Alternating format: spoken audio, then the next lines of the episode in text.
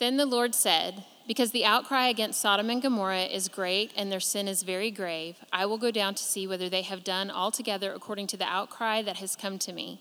And if not, I will know. Skip to verse 23. Then Abraham drew near and said, Will you indeed sweep away the righteous with the wicked? Suppose there are fifty righteous within the city. Will then you sweep away the place and not spare it for the fifty righteous who are in it? Far be it from you to do such a thing, to put righteous to death with the wicked, so the righteous fare as the wicked? Far be it from you. Shall not the judge of the earth do what is just? And the Lord said, If I find at Sodom fifty righteous in the city, I will spare the whole place for their sake.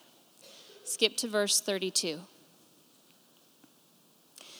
Then he said, Oh, let not the Lord be angry, and I will speak again but this once. Suppose ten are found there.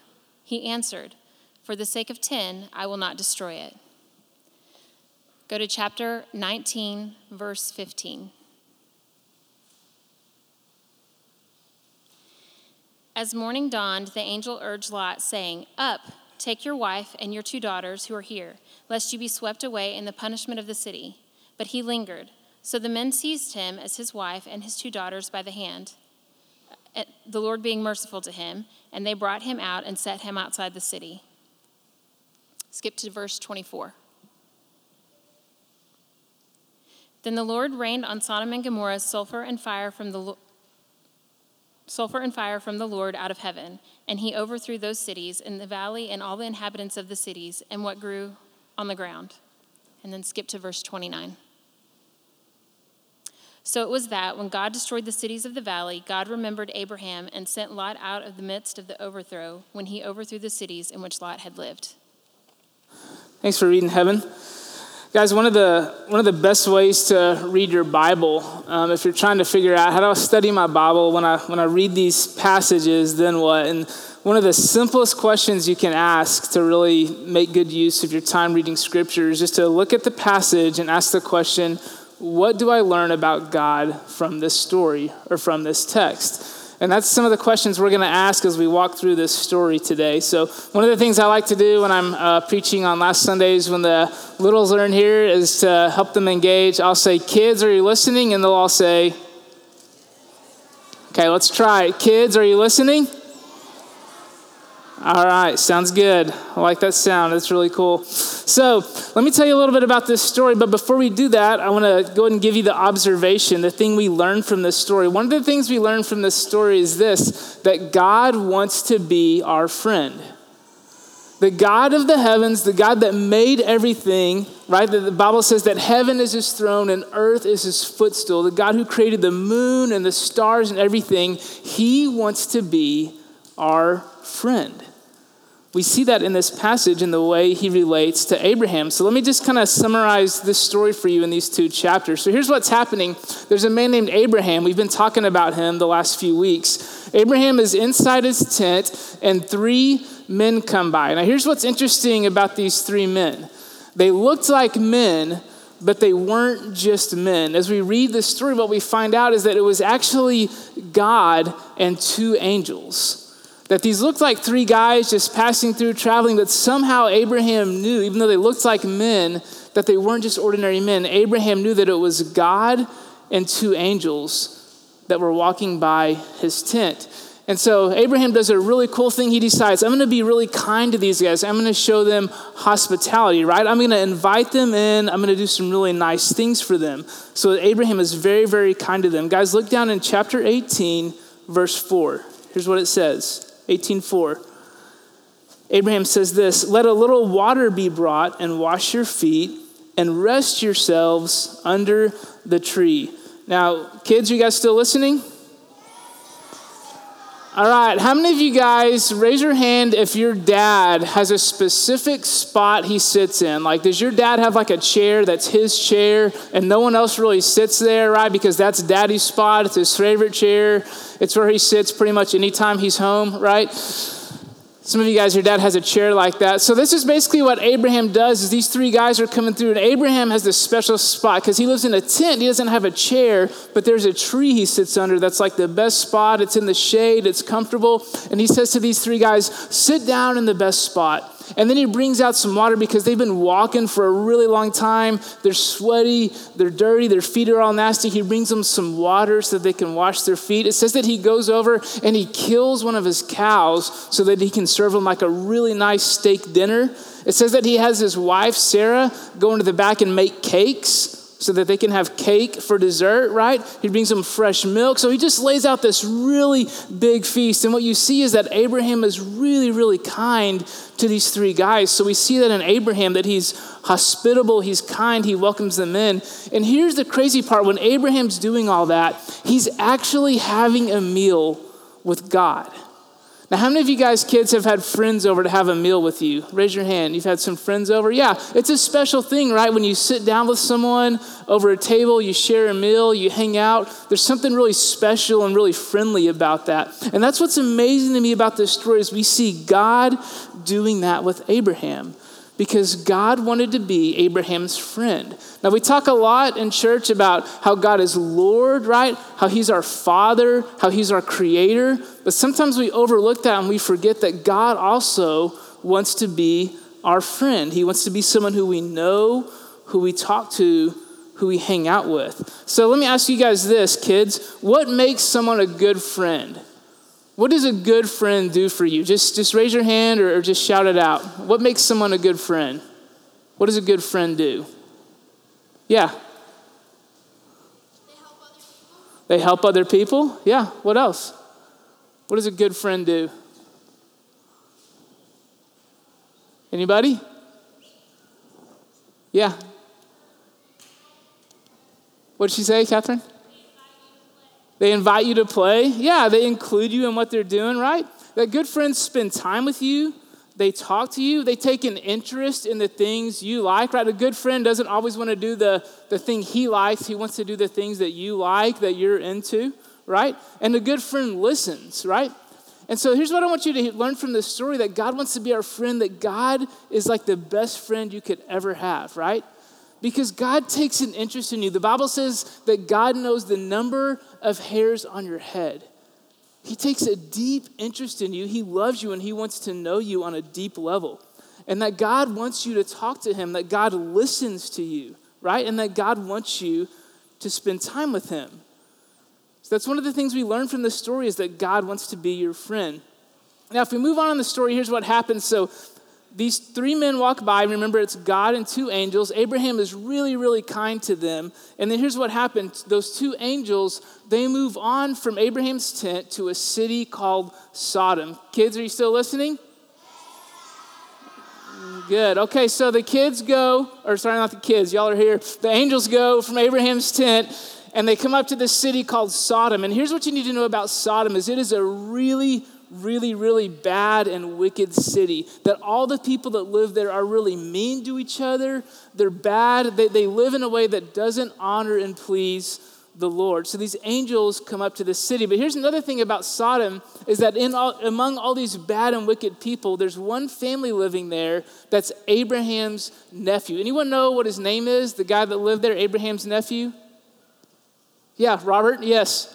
Lot, very good. Thank you, Robert. So Lot, Lot is Abraham's nephew, and Lot lived in Sodom among these wicked people. Now, Lot and his wife and his two daughters, there were four, they were a family of four, they were not really wicked. They were not mean to each other like these other people were. In fact, here's what happens these two angels walk into the city called Sodom, and Lot sees them out in the middle of the city, and he goes, Oh no, this is gonna be bad. The people here are gonna be really mean to those guys. So he's like, Hey, psst, y'all come here and the two angels come into his house and he thinks he's protecting them. Well, everyone in the town finds out those two guys are there and they want to do really mean things to those guys. So they come up to Lot's door, they're banging on the door, they're saying, Send those guys out here so we can be mean to them. And Lot's telling them no. And it looks like it's a really, really difficult situation.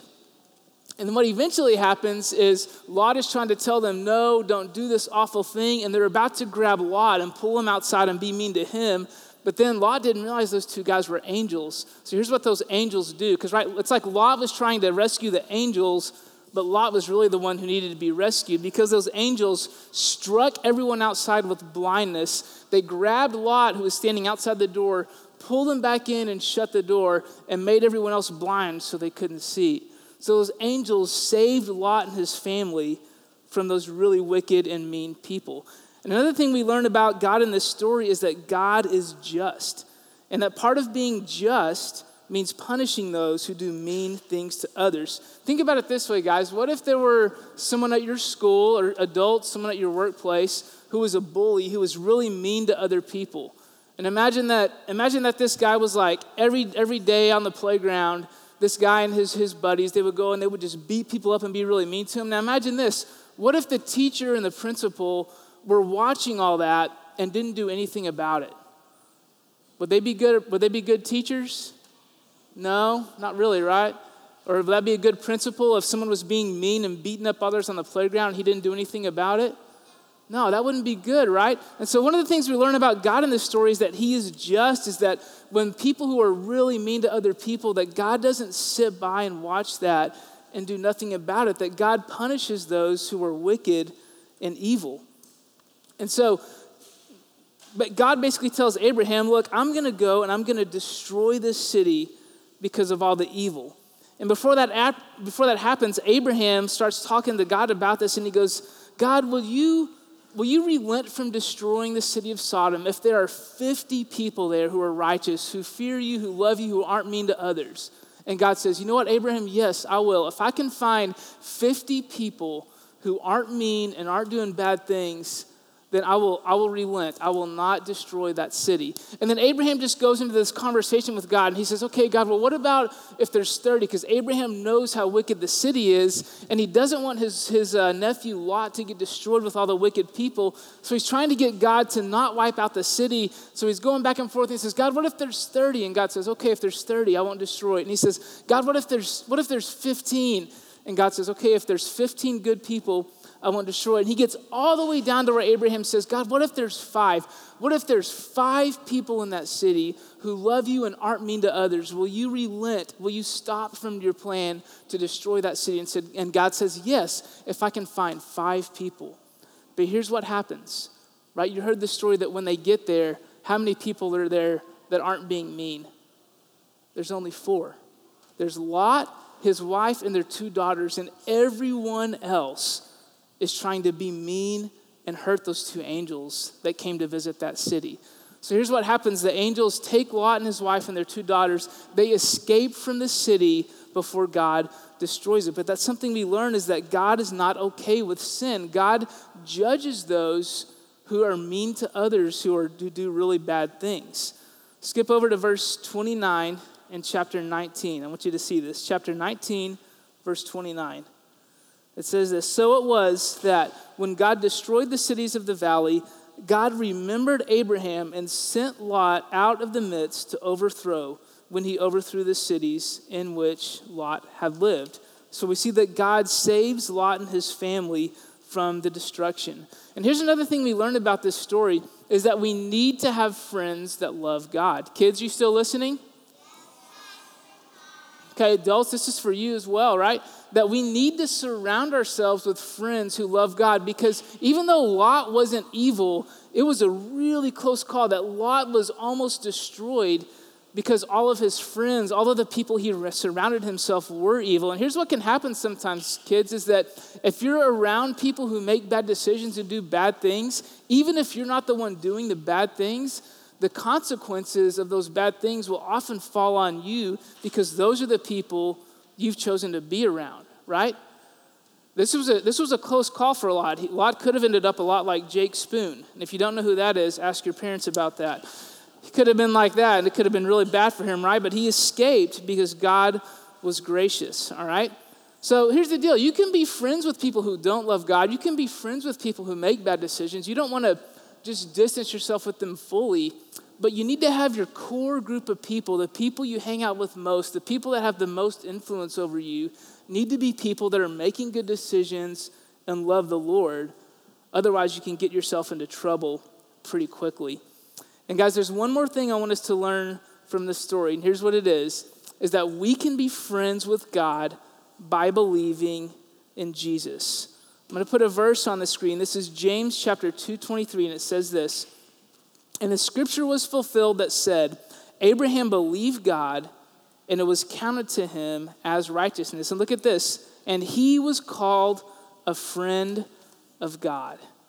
So the Bible says that Abraham was called a friend of God. But before that, in the beginning of chapter James chapter 2 23 it tells us why it says the scripture was fulfilled that said Abraham believed God and it was counted to him as righteousness. Because here's the deal guys when we read that story I think a lot of us we think of ourselves as Lot or Abraham, right? That that we're not the ones doing the mean things, we're not the ones doing the wicked things. But here's what the Bible says is that all of us have sinned. All of us have done something mean, something bad, something that doesn't honor God. And because of that sin, we're actually alienated from God, that we're separated from Him, right? But that God um, does not, is not okay with our sin, just like He was not okay with the sin and the people in Sodom. But that because God loves us and wants to be our friend, He sent His Son, Jesus, to come to earth, that Jesus would pay the penalty for our sin so that by believing in him, we could become a friend of God. Because here's the deal not everyone gets to be God's friend. Just like the people in, this, in Sodom, they weren't God's friends, right? Abraham was, and they weren't. And the difference the Bible says in Abraham and them is that Abraham believed in God.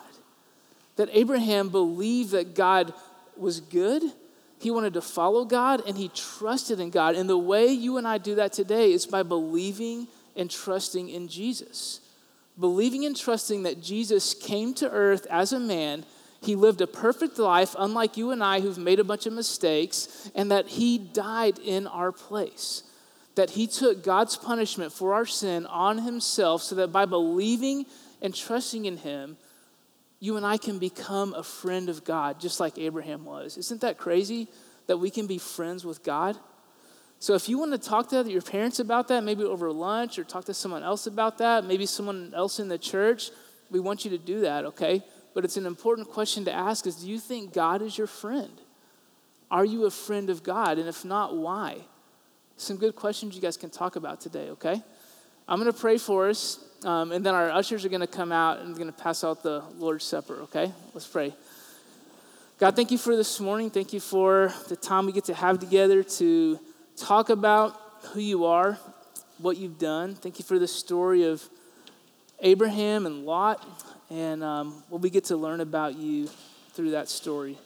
God, I pray that you would use it to, uh, to help us understand that you want to be our friend, you would help us to know how it is that we can become your friend. And I pray in Jesus' name, amen.